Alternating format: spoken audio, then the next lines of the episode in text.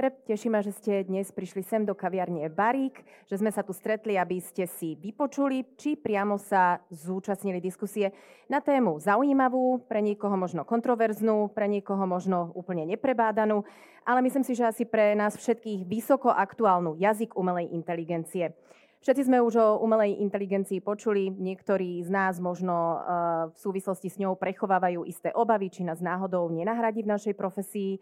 No a my sa dnes pokúsime zistiť, čo všetko dokáže, kde sú jej limity, čo sa nikdy nenaučí, či niekoho ohrozuje, ak koho, ako tomu prípadne predísť. Diskusiu organizuje zastúpenie Európskej komisie na Slovensku a partnermi sú RTVS, Rádio FM a Denník ZME. A ak nás sledujete online, aj vy máte možnosť sa zapojiť do diskusie. Svoje otázky zasielajte cez slido.com a hashtag Kafe Európa. Budeme sa na ne tešiť a pokúsime sa všetky aj položiť. Som rada, že pozvanie do dnešnej diskusie prijali naozaj fundovaní hostia. Dovolte, aby som vám ich predstavila. Vítam Zuzanu Husárovú, literárnu vedkyňu, poetku a pedagogičku. Ďakujem pekne za pozvanie. Barboru Trikoár, prekladateľku pre generálne riaditeľstvo pre preklad Európskej komisie. Dobrý podvečer. Dobrý večer, ďakujem a Mariana Kabáta, výskumníka, pedagóga, prekladateľa a lokalizátora. Dobrý večer, ďakujem za pozvanie. Využívanie umelej inteligencie vníma verejnosť, aspoň z môjho pohľadu asi najvýraznejšie práve cez to, že nás môže ohrozovať a nahradiť. Je to v podstate niečo, s čím sa možno najčastejšie stretávame aj v médiách, možno ste zachytili. Teraz nedávno sa skončil napríklad e, štrajk scenáristov, ktorí sa snažili od Los Angeleských e, štúdií dostať lepšie podmienky aj sa im to podarilo a jedným z bodom bola práve ochrana pred využívaním umelej inteligencie. O tom, čo dokážu také tie lepšie prekladače, pretože už dávno teda nie sme odkázaní iba na tie kostrbaté formulácie online translatora, asi najznamejšieho, ktorého sme všetci určite v nejakom bode využili, sa hovorí už pomerne otvorene napríklad aj v knižnom svete, či sa majú prekladatelia báť, ale nielen teda prekladatelia kníh, ale prekladatelia všeobecne. Na druhej strane je určite veľmi fascinujúce sledovať, eh, s čím všetkým si už umelá inteligencia dokáže poradiť. A eh, čo všetko ju dokázali už experimentátori s jej možnosťami naučiť. Skutočne už sme videli aj rôzne formy umenia, od módnych prehliadok cez grafické diela, zmysluplné texty dokáže napísať od obyčajnej prozaickej školskej práce dokonca poéziu. A tu už musíte vytušiť, že na vás sa idem teraz obrátiť, pretože Zuzana Husárová je asi ten najpovolanejší človek, aby sa nám k tomu vyjadrila. Vy ste spolu s manželom Ľubomírom Panákom stvorili Lízu Genart a sami ho nazývate vlastným dieťaťom. Tomuto vášmu dieťaťu už vyšla aj zbierka poézie. Čo bolo teda na začiatku tejto myšlienky a predstavme si Lízu trošku bližšie. Tak uh, Lisa Genard je, um, je, to, je to taký projekt, ktorý sme vytvorili ešte v roku 2016 a bol to projekt ehm, vlastne prepojenia neurónových sietí a písania poézie. A vlastne my sme tvorcovia, ktorí sa dlhodobo už venovali digitálnej poézii, čo je teda poézia, ktorá je vytvorená cez digitálne médiá, čiže sme experimentovali s rôznymi formami toho, ako prepojiť poéziu s tou digitálnou podstatou, či už cez nejaké mediálne prezentácie, ktoré by boli interaktívne v nejakých galériách alebo cez rôzne formy experimentov. A potom, keď začali byť tie prvé podoby tých neurónových sietí, tak sme si povedali, že môžeme skúsiť aj to. Čiže to bolo ešte um, typ neurónových sietí, ktoré sa volá, že RNN, alebo Recursive Neural Networks, uh, ktoré vlastne fungovali ešte trošku iným princípom ako tieto uh, GPT-čkové, ktoré poznáme teraz a boli oveľa viac založené na tom, že len tak ste sa nedostali k tomu programu, ako to je to teraz, ale museli ste si to sami teda natrénovať a sami spustiť, ale bola tam, um, čiže my sme to najprv skúšali na takých malých datasetoch. Uh, vlastne máme, vtedy sme mali kamarátov, dneska som už ja šéf-redaktorka časopisu, rodového časopisu Glossolalia.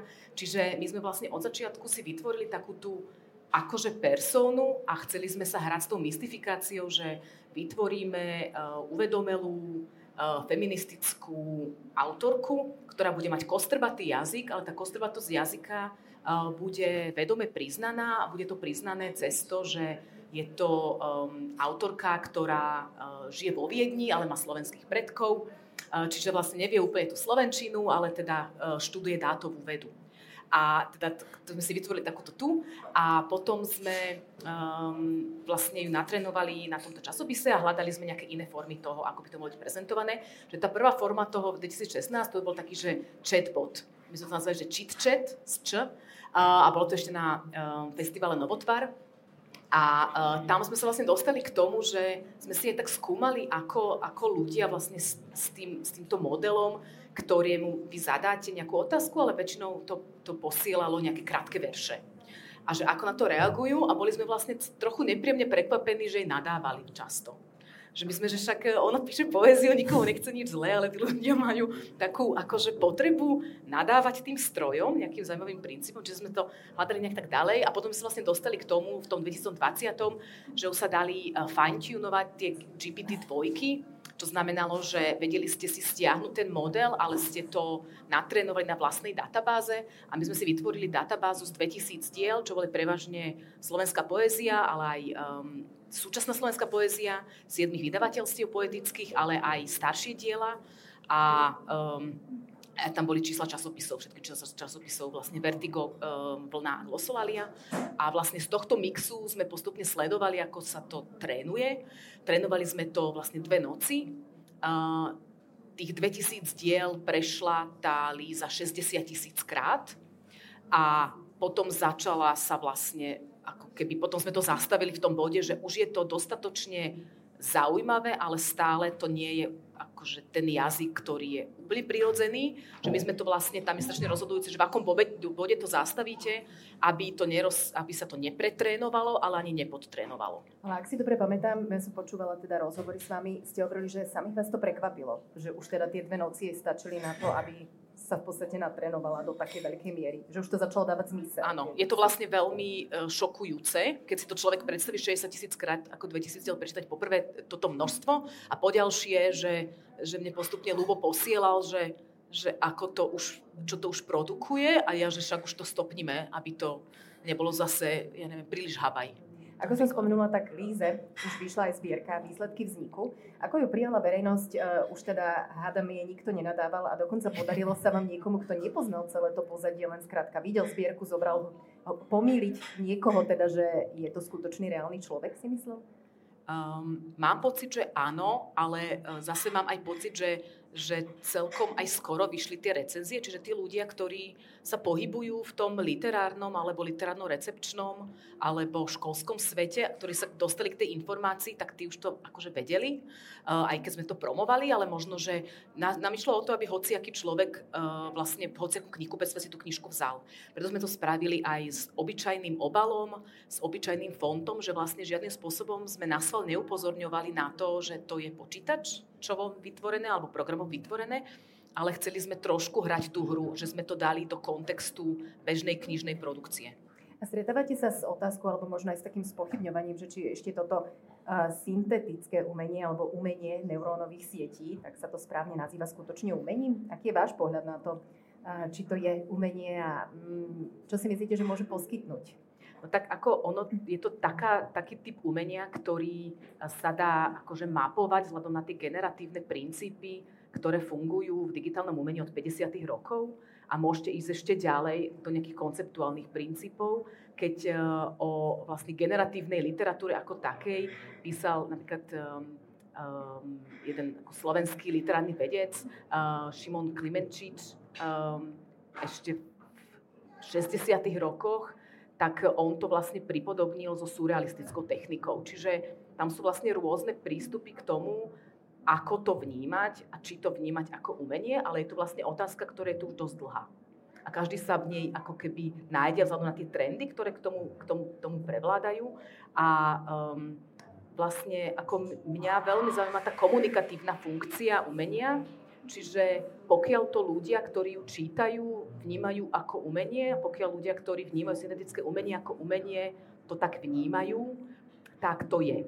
Čiže vlastne niektorí teoretici sa vyjadrujú ohľadom toho, že, že vlastne pri týchto syntetických umeniach, či o akúkoľvek formu toho umenia ide, nie je dôležitý až tak ten obsah, ale symbolický kapitál, ktoré to so sebou nesie, čo znamená vlastne celý ten okruh, ako to ľudia príjmu a či to príjmu na základe tej hodnoty, ktorú to má, alebo nie. Že už nejde o to, že či, ako to vyzerá, ale či to je pre ľudstvo podstatné.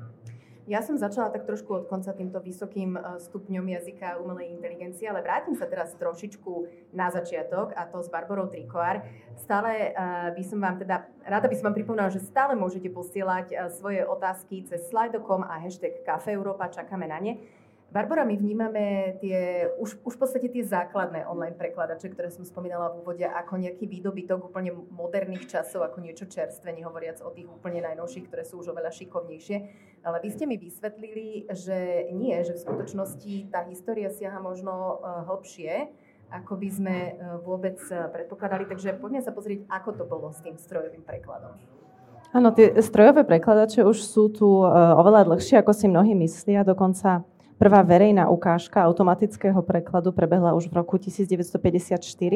To bol ten tzv. IBM Georgetown eh, experiment, kde spoločnosť IBM v spolupráci s Georgetownskou univerzitou teda mali takýto experiment. Bol to automatický preklad vyše 60 vied z ruštiny do angličtiny.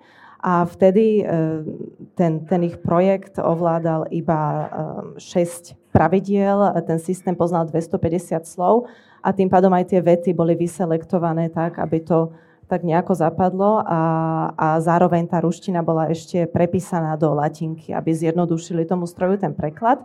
No ale to vtedy tak ohúrilo to publikum a, a vtedy sa myslelo, že, že možno strojový preklad už za pár rokov bude vyriešená vec, ale ako vieme, nebolo to tak. Potom to nadšenie trošku utíchlo, aj, aj rozvoj v tejto oblasti a až niekedy na začiatku 70. Eh, rokov minulého storočia nám vznikol strojový preklad um, založený na pravidlách.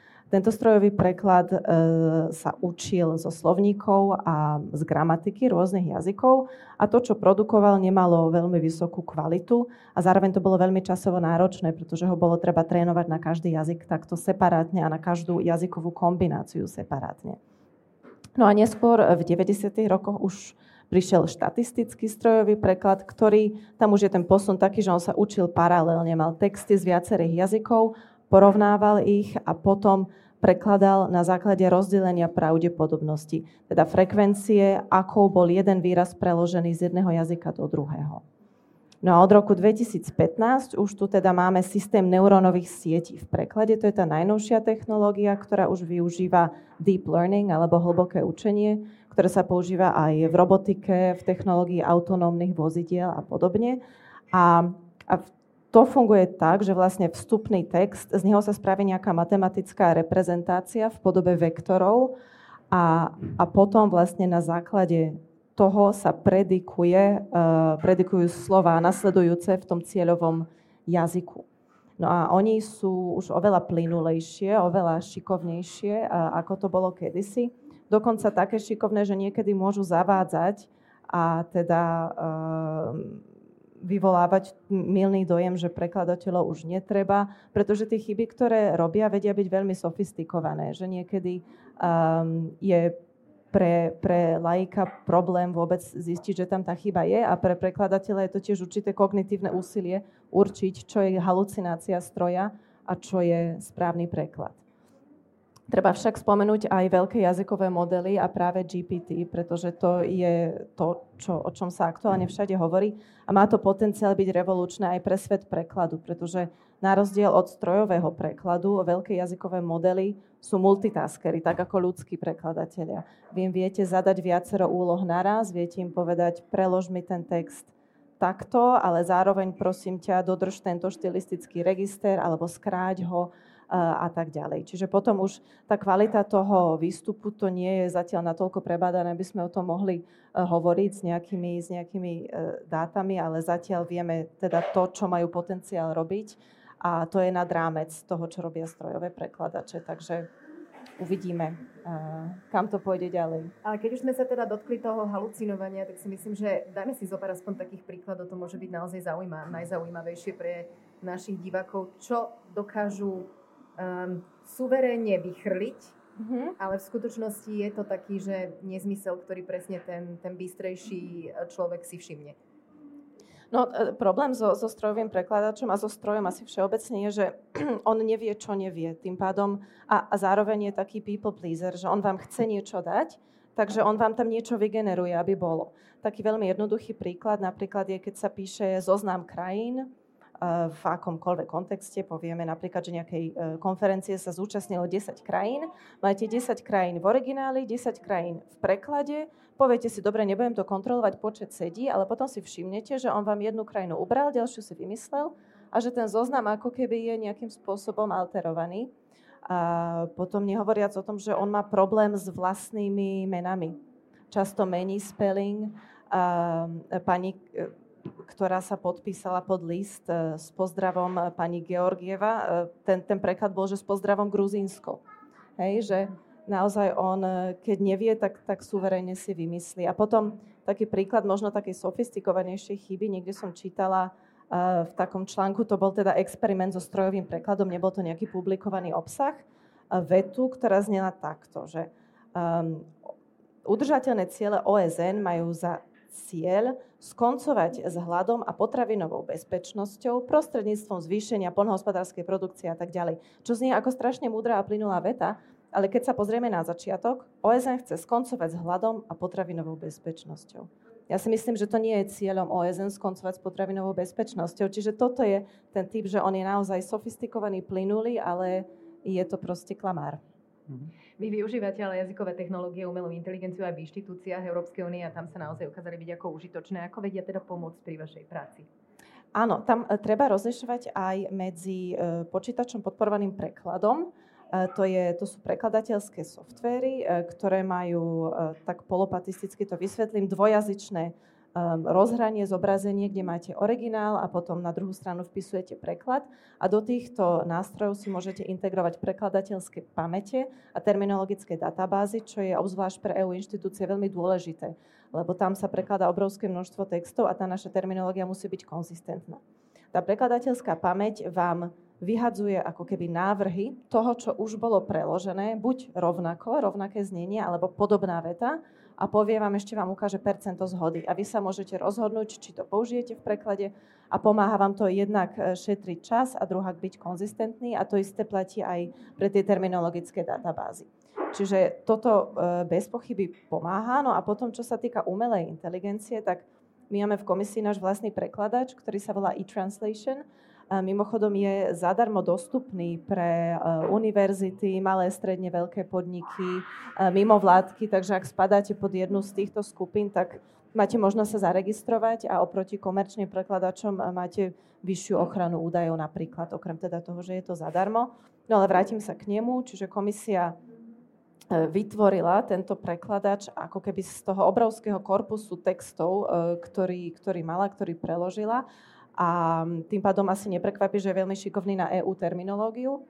A, a keď ho používame ako my, prekladatelia, tak ho používame ako pomôcku. Že stále samozrejme prekladateľ je tým zlatým štandardom a e-translation si môžeme integrovať do nášho prekladateľského softvéru.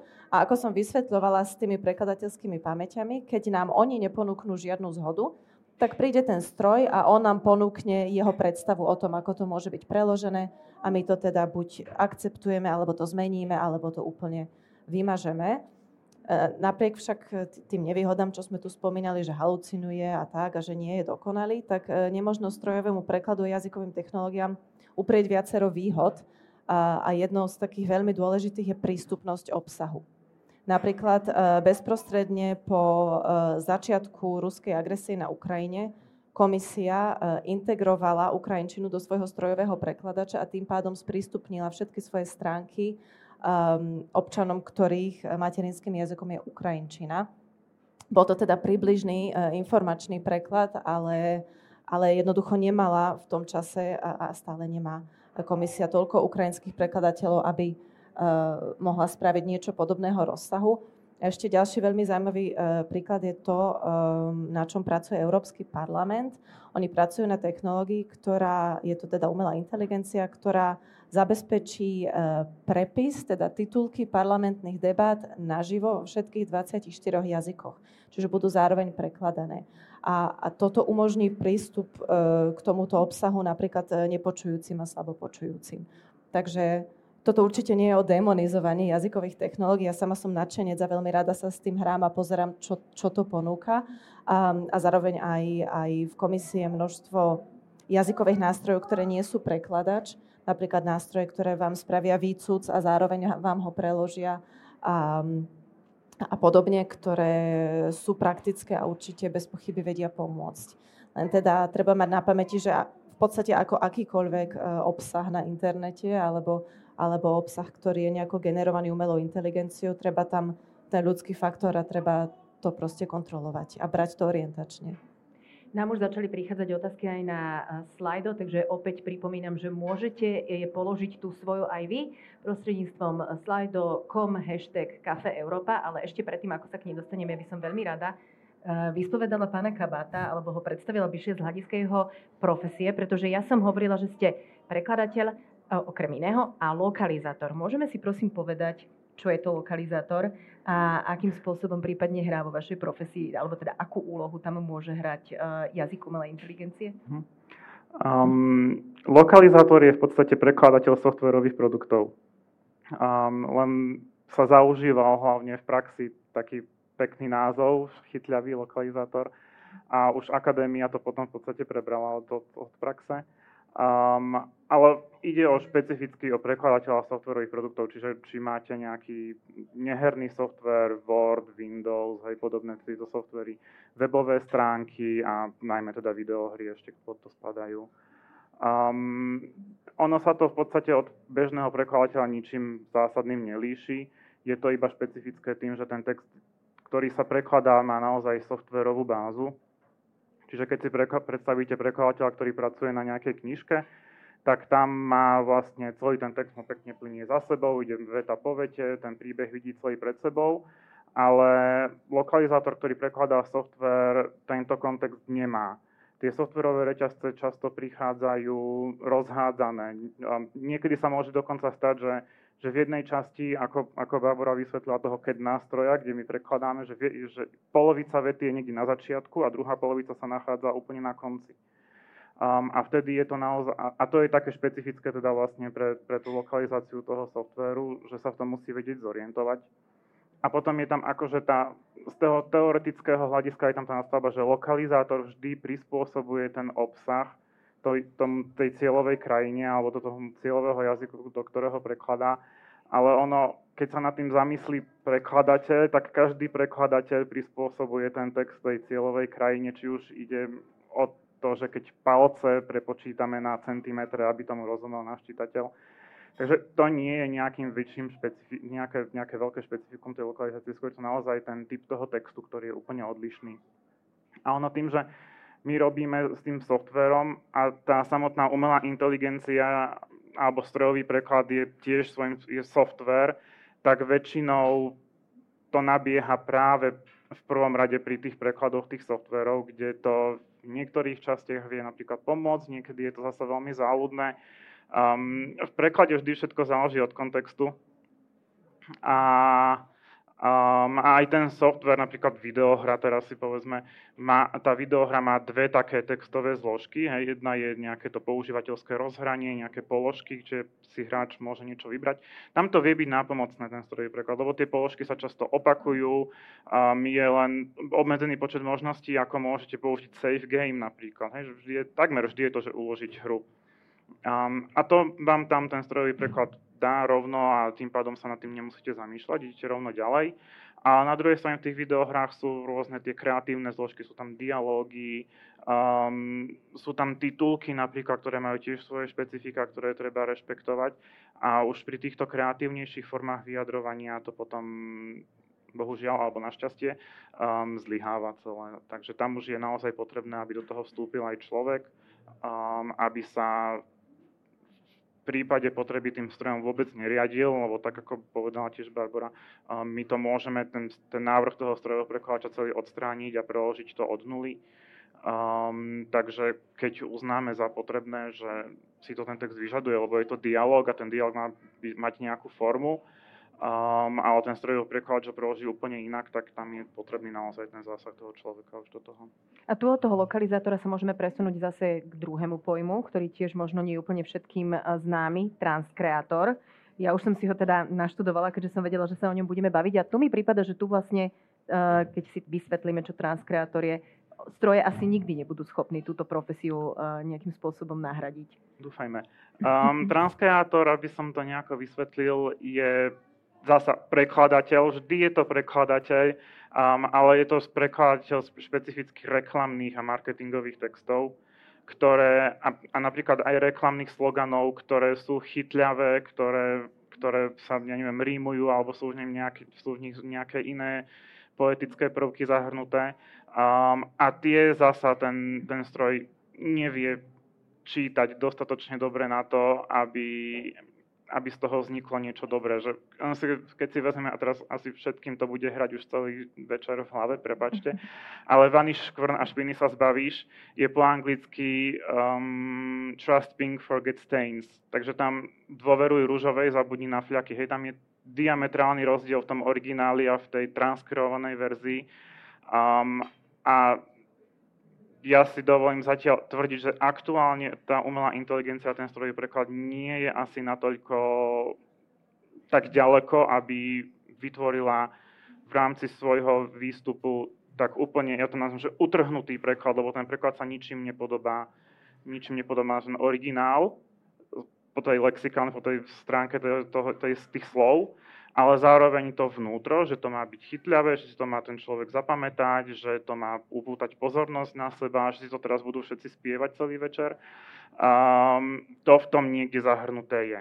A to práve robí ten ľudský faktor, že, že si vie určiť priority, že dobre, v tomto prípade mojou prioritou nie sú slová, ktoré mám pred sebou, ale mojou prioritou je ten efekt, ktorý to má mať ďalej. A je to úzko viazané teda aj na tú mentalitu a na tú kultúru tej, tej krajiny, v ktorej to je. To Poďme sa pozrieť teda, keď sa bavíme o nejakých uh, týchto marketingových záležitostiach, ako, je to, uh, ako to vy vnímate všetci, uh, umelá inteligencia v oblasti copywritingu pri, pri tvorbe obsahu.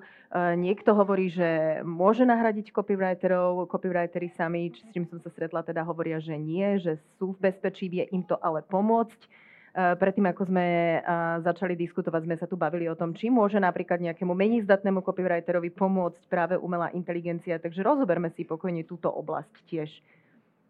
Ja k tomu môžem povedať taký, čo mi napadá teraz hneď veľmi zásadný rozdiel a síce, že ľudský copywriter alebo prekladateľ, to už je, na tom nezáleží, je to to isté v, v tomto ohľade, že preberá zodpovednosť za svoju prácu, on sa pod to podpíše a to stroj neurobí.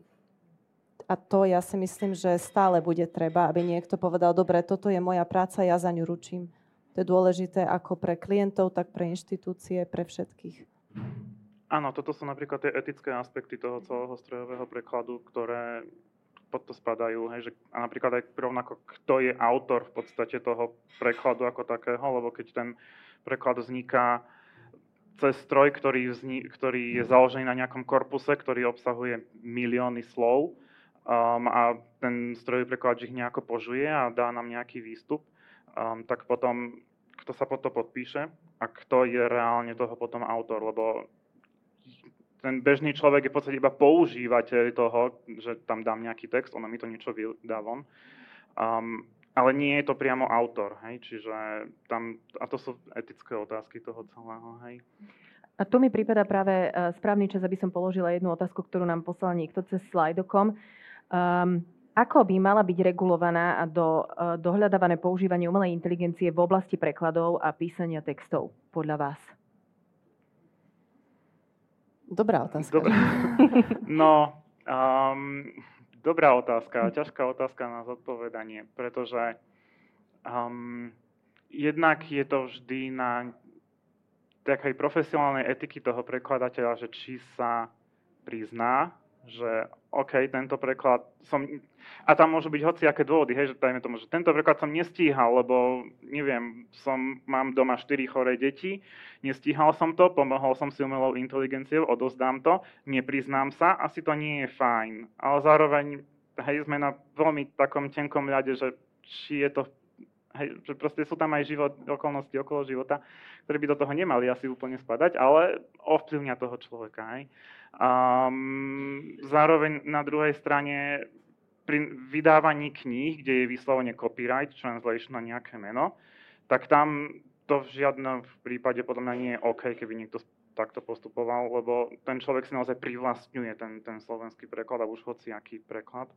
Um, a keď to použije ako pomôcku, tak prečo nie, ale keď to použije ako nástroj, ktorý odovzdá za svoje, tak tam už to podľa mňa tam to hraničí s nejakou etikou. No ale ako by sa to dalo o nejako regulovať, to je podľa mňa Tak to také... si myslím, že otázka, ktorú si uh, kladú mnohí a zatiaľ teda ešte sme neprišli k nejakému koncenzu.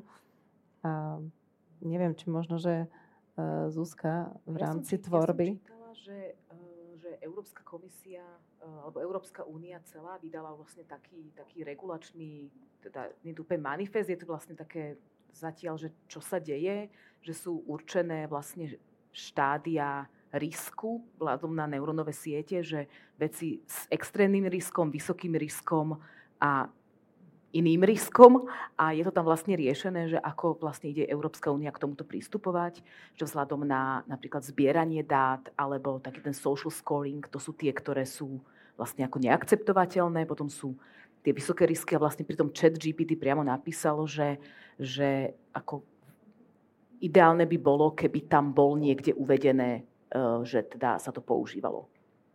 Čiže to je presne to, že, že Európska únia to, to akože za, vydala, aby som to videla ako na jej stránkach, ale zatiaľ som to nikde nevidela vlastne v praxi aplikované. Mm. Um, vlastne toto ešte vymáhanie týchto. Že možno, že to je len také ako keby začínajúce štádium, že postupne sa to bude implementovať do praxe, ale uvidíme, že má sa vlastne ako keby tie odvetvia, v ktorých sa to má prejaviť, bolo napríklad aj školstvo, a teda my na univerzite sme ešte nedostali žiadne odporúčanie ohľadom nejakých watermarkov. Že toto sú ako jeden z možností tie watermarky.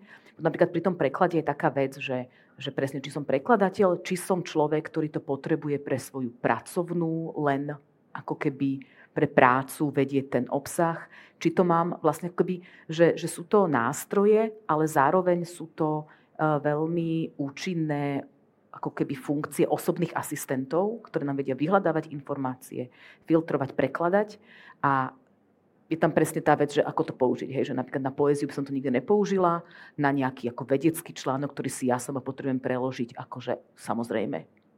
Nedala by som, že ja som to prekladala, ale na svoju vlastnú potrebu si to preložím. Hej, že keby som to potrebovala z nejakého jazyka, ktorému vôbec nerozumiem, tak by som si to preložila a nemala by som tam ten vlastne kúpiť nejaké informácie, tak si to preložíš.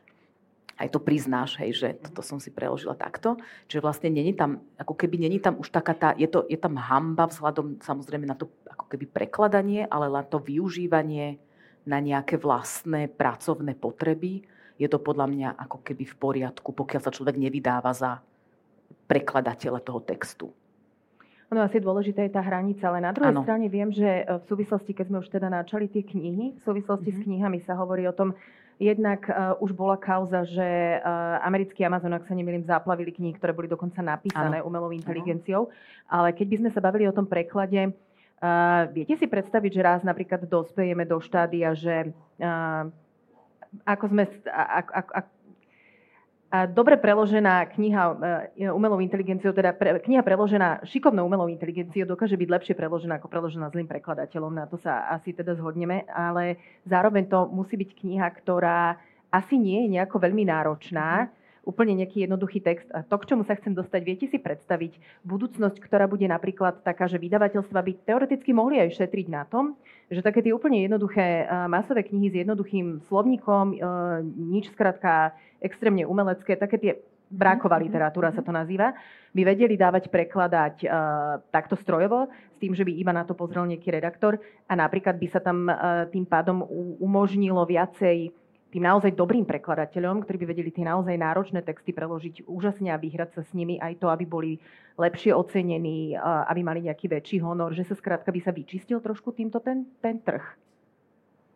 Tak asi by to boli len dohady z našej strany. A predstaviť sa dá všeličom. Mne len tak napadlo, že ako teda určíte, čo je braková literatúra a ako oznámite uh, autorovi, že jeho dielo bolo klasifikované ako brak a bude preložené umelou inteligenciou. Um, to by mohlo byť pomerne citlivé.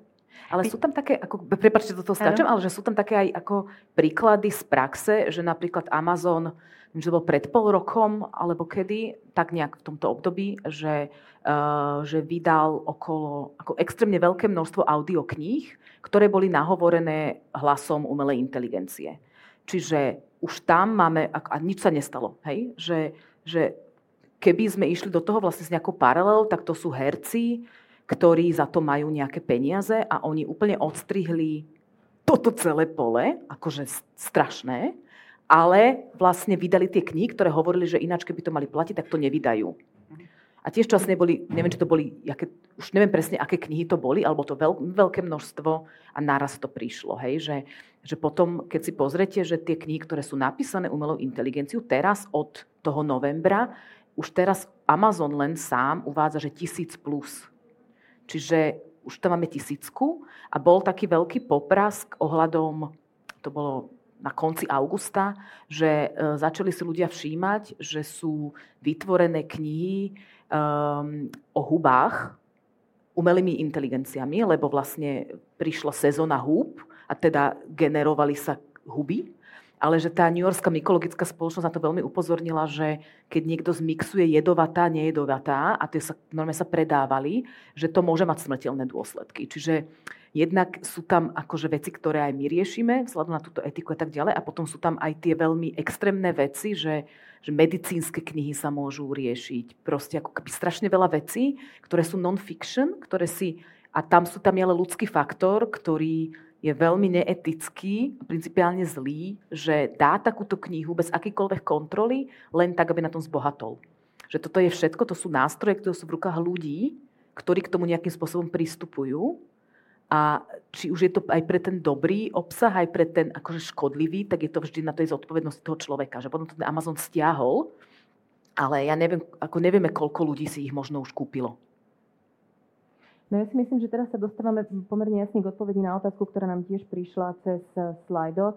Či dokáže umelá inteligencia podľa vás v budúcnosti nahradiť prekladateľov? No, tak ja vám poviem niečo o súčasnosti, lebo budúcnosť neviem uh, predpovedať a opäť by to boli len dohady. Ja som si dokonca pripravila aj zo pár dát, teda to, čo vieme, je, že, že objem prekladov exponenciálne rastie. Aj proste e, ten objem komunikácie kvôli tomu, ako sa mení svet, e, narastá. A zároveň aj e, životnosť dokumentov sa stále skracuje, stále je niečo nové, nové a nové. Um, ale počet prekladateľov je tak nejako stále rovnaký. Takže vychádza nám v podstate z toho to, že robíme, stále robíme, ale robíme viac. A potom, čo sa týka tých nejakých uh, údajov, aby sme, aby sme videli, že ako na tom je momentálne prekladateľské odvetvie, tak ja som si zobrala prieskum ELIS, to je teda European Language Industry Survey.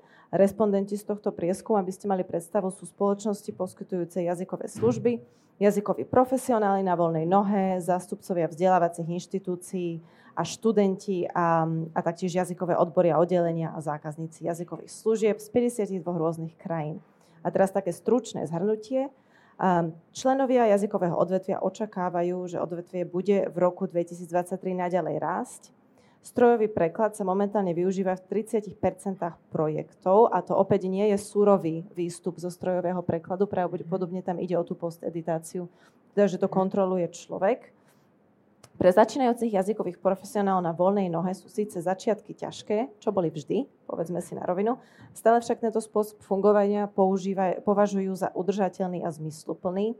Um, hodnota celosvetového trhu s prekladateľskými službami sa stále zvyšuje, konkrétne medzi rokom 2022 a 2023 to bola, sa, sa očakáva celková medziročná miera rastu 4,1 Takže v súčasnosti e, prekladateľstvo je perspektívne povolanie, len e, sa, sa mení e, charakter a náplň tej profesie, čo sa v podstate menila vždy. Takže um, je, je vždy dobré zostať otvorený, zvedavý a, a myslím si, že sa nemáme čoho báť. Ešte možno, že také zaujímavé trendy pre tých, ktorí študujú preklad alebo sa mu venujú aktívne. Rastie dopyt po lokalizácii a, a prekladu video obsahu. A mhm. tiež sa zvyšuje dôraz na kontrolu kvality. Je to možno práve aj tým, že sa nám tam zamiešal ten strojový preklad. A, a taktiež slovo prekladateľ sa v pracovných ponukách, či už sú to inštitúcie alebo nejaké agentúry, uh, zvykne odievať do iného šatu, alebo teda rebrandovať, že uh, síce hľadajú tradične prekladateľa, ale napíšu, že hľadajú interkultúrneho špecialistu, alebo mhm. transkreátora, alebo lingvistu. Jednoducho aj tým, ako sa tá pozícia nazve, sa ako keby tomu človeku dáva najavo, že sa očakáva, že okrem prekladu teda ešte bude um, ovládať aj, aj niečo iné. A ešte k tomu možno k tým perspektívam do budúcnosti by som chcela dodať, že počítačová lingvistika pre lingvistov je tiež veľmi zaujímavé odvetvie, ktoré je veľmi perspektívne.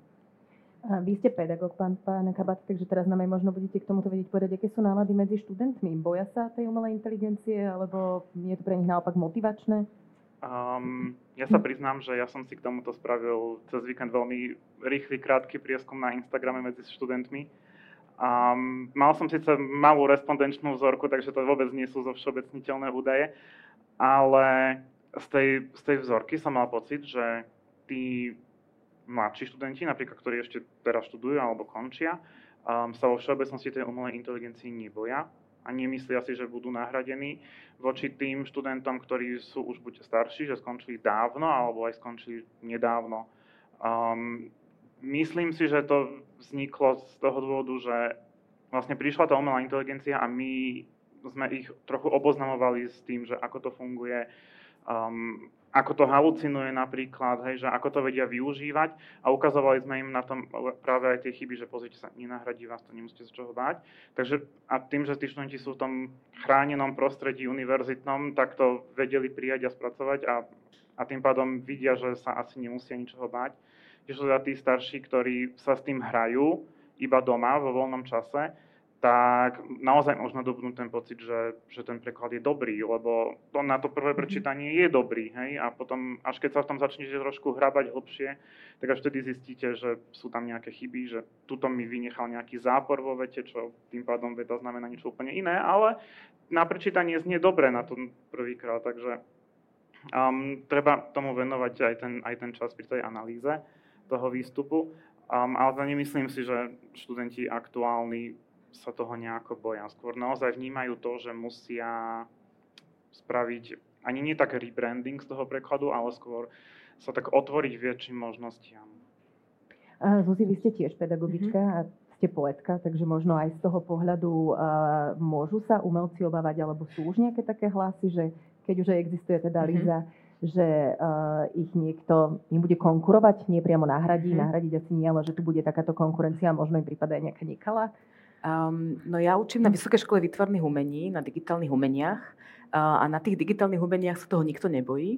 Uh, ale počula som také hlasy um, od niektorých možno, že iných študentov a študentiek, akože z iných oblastí, ja neviem, uh, možno grafika alebo vizuálna komunikácia, dokonca aj máme uh, doktorantku, uh, ktorá sa venuje vlastne uh, posune akože interdisciplinárnym spôsobom vizuálnej komunikácie eh, alebo teda dizajnu spolu s neurónovými sieťami. Čiže um, na jednej strane sa možno toho niektorí ľudia môžu báť, ale keď si ako pozrieme, uh, akože, ako smerovala industriálna revolúcia, už v roku 1784 vyšiel taký zaujímavý, zaujímavý taký, taký text, napríklad v českých nejakých um, českom časopise, že mašiny, mašiny, všude samé mašiny.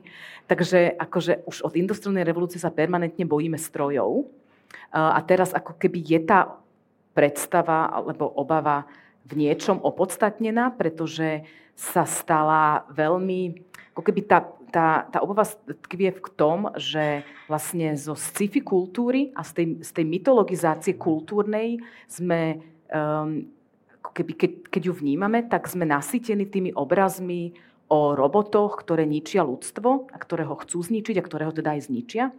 A na druhej strane je tam mýtus ten vedecký, ktorý prispel, ako e, e, ste rozprávali o tom, tzv. Že AI Springs versus AI Winters, čiže vlastne s tým náčeneckým um, technologickým vývojom, ktorý už v roku 54 síce mal tie prekladače, ale potom v 60 vlastne vznikol článok, že, že do 10 rokov bude umelá inteligencia vedieť toto, toto, toto, toto, čiže nahradí človeka v psychológii, spraví všetky preklady a teda 10 vecí, čo bude vedieť, bude robiť matematické teórémy a nič z toho sa nepotvrdilo.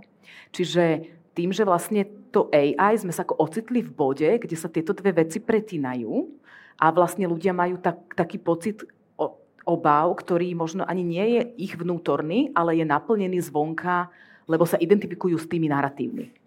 A eh, na jednej strane, ako vždy sa môžeme samozrejme báť, akože je opodstatnené sa báť aj robiť kroky pred tým, aby, aby nás tu nejaká ako umelá inteligencia eh, chcela zničiť, pretože problém, ktorý máme v tých neurónových sieťach je, že nikto presne nevie, ako fungujú. Tým pádom my nevieme, eh, že tie odpovede ako keby čo presne, ako keby vieme, sa, ako to funguje na základe tej matematickej štatistiky, ale tým, že nevidíme do toho, ako to funguje, tak to vlastne úplne celé nevieme. Takže z tohto vznikajú tie obavy.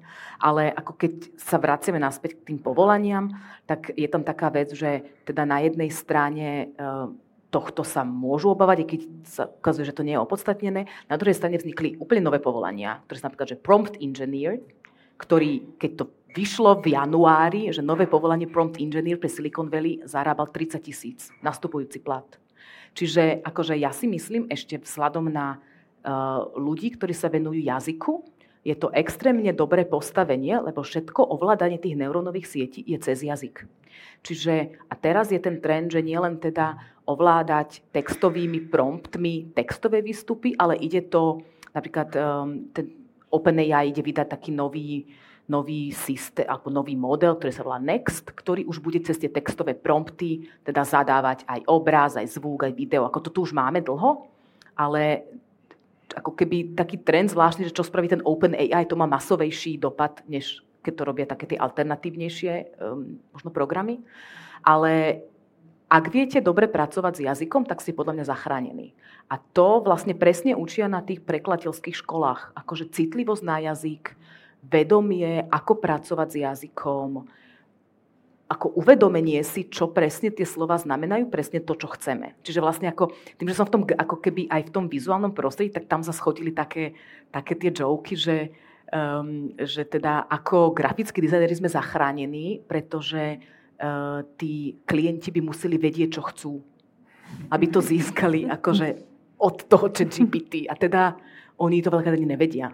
Čiže mhm. vlastne ako keby, že treba byť podľa mňa aj pripravený na to, že byť taký flexibilný, že možno nebudem celú dobu len prekladať, možno budem expert v promptingu a možno budem expert v promptingu na generovanie hudby, lebo ma mhm. to baví. Že vlastne ten svet, ako poznáme teraz, vôbec nemusí byť taký za 5 rokov. Že podľa mňa budú také komplexnejšie tie povolania, že nebudem možno len toto, ale budem, presne ako ste to povedali, že, že interkultúrny špecialista, ale so vzťahom k hudbe. Lebo akože možno, že tam budú takéto, že, že možno, že sa neutie, ne, ako, nevydefinovať iba na to jedno médium, ale zrazu, keď ma bavia videohry, tak ja poznám jazyk videohier. Mm-hmm. Viacej ako kdokoľvek, kto možno len tvorí videohry. Hej, lebo pozná vlastne tie vnútorné mechanizmy, ale ja poznám tú reprezentáciu tých videohier cez jazyk. Čiže možno, že sa ako keby, um, mám pocit, že tie níše, ktoré veľa študentov a študentiek bavia v rámci ich svojho normálneho života, že začača aj tomu vedomať ako z takého profesionálneho hľadiska, že čo to všetko zase znamená, aké jazyky sú tu použité, ako, že aj toto, že vlastne že sme komplexní ľudia a neučí, ako keby neučíme sa len jednu vec, ale ako keby mať ten záber taký, že baví ma veľa vecí a chcem sa učiť o všetkých veciach, ktoré ma bavia. Môže nás to posunúť a môže nás to mhm. vlastne rozvíjať, aby ano. sme nezostali v takej pohodlnosti uh-huh. a aj mhm. tie profesie. Ja by som vám rada pripomínala, že ešte stále máme trošku času. Ak chcete, môžete posielať svoje otázky cez slido.com, hashtag Kafe Európa. Ak niekto tu z prítomných eh, hostí by sa rád niečo opýtal, stačí, keď zdvihnete ruku a príde k vám mikrofón, aby ste mohli položiť svoju otázku. Mne to tu v podstate zatiaľ vychádza z toho, čo hovoríme, že Zatiaľ e, nás to nenahradí, teda nás neviem, moja profesia paradoxne je taká, že mňa to asi nahradí ako prvú, ale e, keď by sme sa vrátili teda k tým ľuďom, ktorí robia so slovom, ktorí prekladajú a podobne, e, nemá to veľmi veľkú šancu nejakým spôsobom skutočného profesionála nahradiť. A má teda zmysel ďalej venovať sa tejto profesii, študovať ju, ale možno teda v nejakom takom už aj širšom, mať trošku širší ten obzor, áno? Uh-huh. Um, ja napríklad doplním, že ja som začal študovať na univerzite v roku 2010 už vtedy mi hovorili rodina známi, že na čo ideš študovať prekladateľstvo, to budú robiť o chvíľu stroje a stále som tu.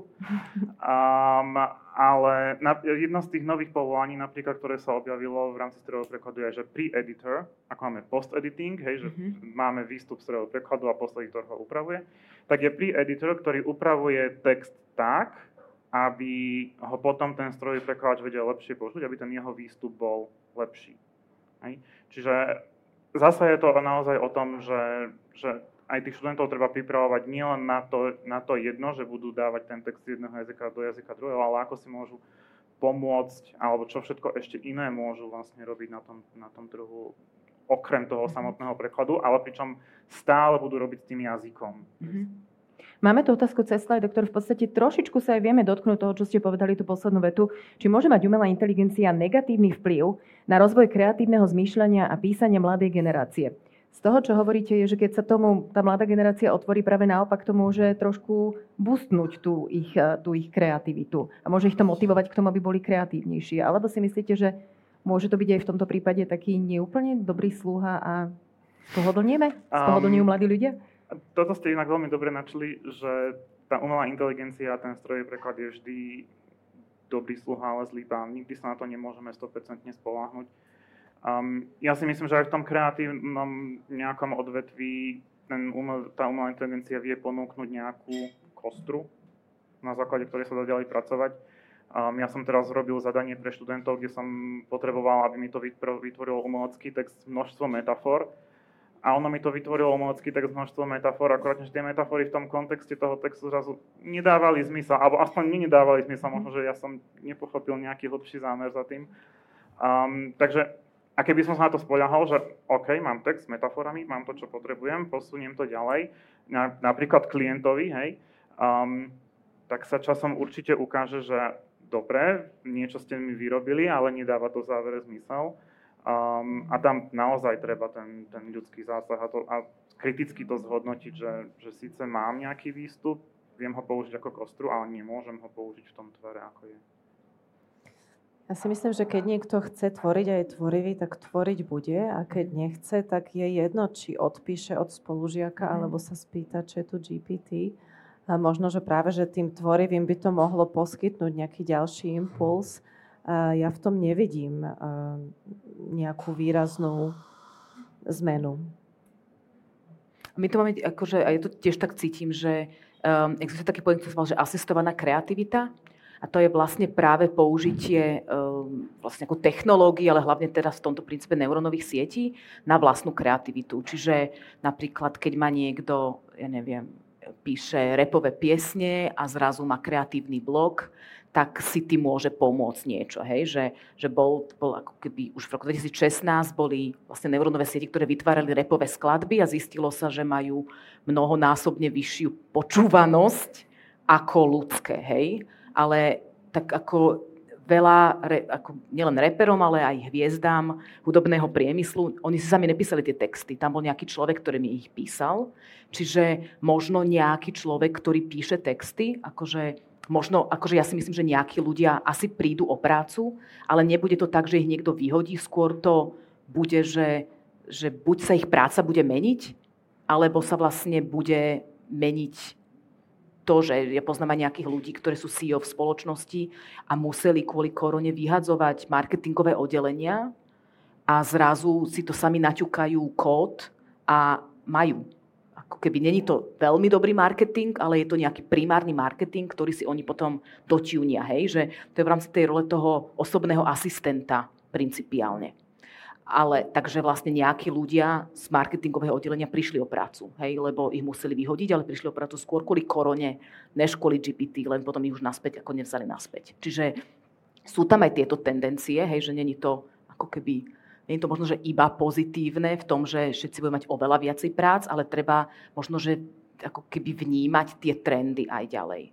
A um, čiže toto, toto je možno, že taká, taká tá vec. Že, ale ešte ohľadom kreativity presne, že keď niekto ako máme extrémne množstvo textu, denníkov, zápiskov, blogov, že ja si neviem predstaviť, že človek teraz vidí, že to vie písať GPT a on nechce písať. To je ako keby skôr je to napríklad lenivosť v rámci nejakých študentských prác, ktoré ich očividne nebavili písať. Hej, že je to v niečom, keď to je takýto extrémne množstvo, že tí, tí študenti naozaj ako využívajú to GPT, je to v niečom, ako je to negatívne samozrejme, ale v niečom je to aj také zrkadlo na tú univerzitu a na tú akadémiu, že či vo svete je všetko toto potrebné. Hej? Ja si myslím, že, že je pre študentov a študentky potrebné, aby napísali 5 strán textu, pretože sa v tom učia logicky myslieť od nejakého bodu cez argumentáciu k nejakým druhým bodom. A ja nechcem, aby to robili cez GPT, ale snažím sa ich motivovať k dôvodom, prečo od nich chcem ten 5-stranový text, tak aby to dali. A zatiaľ ako nemala som pocit, že by to niekto akože e, fejkoval, ale určite taký nejaký, možno, že nie u nás, ale akože sú ľudia, ktorí fejkujú. Ale takisto sú ľudia, ktorí si dajú napísať svoje diplomovky a bakalárky mm-hmm. nejakou inou firmou za 500 eur. Tak možno dobre, aby tieto firmy skrachovali. Bola tu jedna otázka, ktorá bola, že ako umelá inteligencia uh, ovplyvní štúdium, prácu a podobne v budúcnosti. Ja si myslím, že presne teraz sme to zodpovedali, že naozaj to, tá, to, aj tie univerzity sa budú musieť prispôsobiť, aj tí študenti. A ja sa ešte teraz opýtam, ja som to použil už pri tých knižných prekladateľov, a z toho, čo hovoríte, tak chápem to tak, že v podstate ten všeobecne trh so slovom, či už prekladom alebo podobne, sa na základe tohto predsa len vyčistí. Nech to znie akokoľvek teda drsne, ale naozaj tí, ktorí majú čo ponúknuť, sa vôbec nemusia báť a tí, ktorí nemajú, asi postupne nejak tak možno aj sami odpadnú alebo nie? Ja som sa e, vyhýbala veľmi poctivo od začiatku predpovedaniu budúcnosti a preto nie, nie, som si teraz štatistiky o súčasnosti. A, a, môže sa, ja si myslím teda, že naozaj to bude tá transformácia toho povolania, toho, čo sa bude robiť, ako sa to bude robiť, že tam bude aj určitá miera upskillingu, teda učiť sa um, iné veci. A možno, že e, budúcnosť prekladateľov je aj v tom, aby sa začali učiť nejaký, nejaký programovací jazyk, aby si potom sami vedeli, keď budú pracovať s umelou inteligenciou, tým nejako pomôcť, aby teda boli uh, sebestační v tomto, ale to je teraz veľmi, veľmi ťažko hovoriť. No. A tak ako existuje v tom prekladateľstve, hej, že dumping, že niekto preloží stranu za 5 eur, mm. kvalitný prekladateľ za 15. Ale ako otázka je na tých ľudí, či to chcú mať proste len za 5, Eh, alebo to chcú mať proste tým kvalitným prekladateľom alebo prekladateľkou za 15. Čiže aj pri knižných prekladoch, ktoré poznáme ako z krásnej literatúry, veľa ľudí napríklad si sleduje toho svojho prekladateľov, prekladateľku, lebo je garantkou kvality aj tej knižky. Že u nás to funguje, tým sme mali trh, tak oni aj veľakrát navrhnú tie knihy na ten preklad. Čiže, čiže funguje to trošku ináč, než len vlastne zadanie toho textu ktorý napríklad môže byť, ja neviem, ako možno, že formálne preklady v nejakých odvetviach skončia. Hej, že možno notárske preklady v nejakých odvetviach, ktoré sú úplná mustra. Ale tu sa zase dostane možno k tej zodpovednosti. Na Áno, presne, presne. Hej. Takže zase sa vlastne dostávame ano. naspäť, že možno ani bude, nie. Áno, bude tam ten štempel, že ten človek áno, to aj, aj fyzicky, keď hovoríme o úradných prekladateľov, bude musieť opečiatkovať, podpísať sa, potom skontrolovať, áno. zviazať.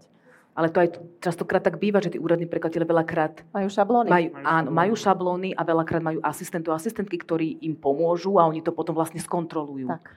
Čiže ako keby, ja si nemyslím, že vôbec na tých vysokých ako keby pozíciách sa niečo zmení Otázka je na tých nižších, že možno, že sa vyhneme tomu, že budeme vlastne ako zdierať študentov a študentky na 5 eurové preklady. A ešte jedna vec je, že vlastne ten, tú umelú inteligenciu možno nechceme pustiť úplne ku všetkému, Presne. čo chceme prekladať. Takže mm-hmm. aj túto minimálne ľudia, ktorí sa venujú istým špecifickým prekladom a textom, určite nebudú nahradení. Dobre, máš náš čas teraz už pomaly uplynul. Ja vám ďakujem veľmi pekne. Verím teda, že to bola aj pre vás prínosná debata. Verím, že aj pre vás všetkých, ktorí ste prišli, to bola zaujímavá debata. Možno sme rozptýlili nejaké vaše obavy, možno sme vám ujasnili niektoré pojmy. V každom prípade ja ďakujem veľmi pekne mojim hosťom, ktorými boli literárna vedkynia, poetka a pedagogička Zuzana Husárová. Ďakujem pekne. Prekladateľka pre generálne riaditeľstvo pre preklad Európskej komisie Barbara Trikoár. A výskumník, pedagóg, prekladateľ a lokalizátor Marian Kabát. Teraz už po dnešku už aj presne vieme, čo to lo- lokalizátor a ostatné príbuzné profesie sú. Pripomínam teda, že ste sledovali podujatie, ktoré sa konalo pod záštitou zastúpenia Európskej komisie na Slovensku a partnermi sú RTVS, Radio FM a Denník ZME. Vám prítomným online divákom a ešte raz mojim hostom ďakujem veľmi pekne za príjemný večer, podvečero večer a prajem vám všetkým teda ešte príjemný zvyšok dňa. Dovidenia.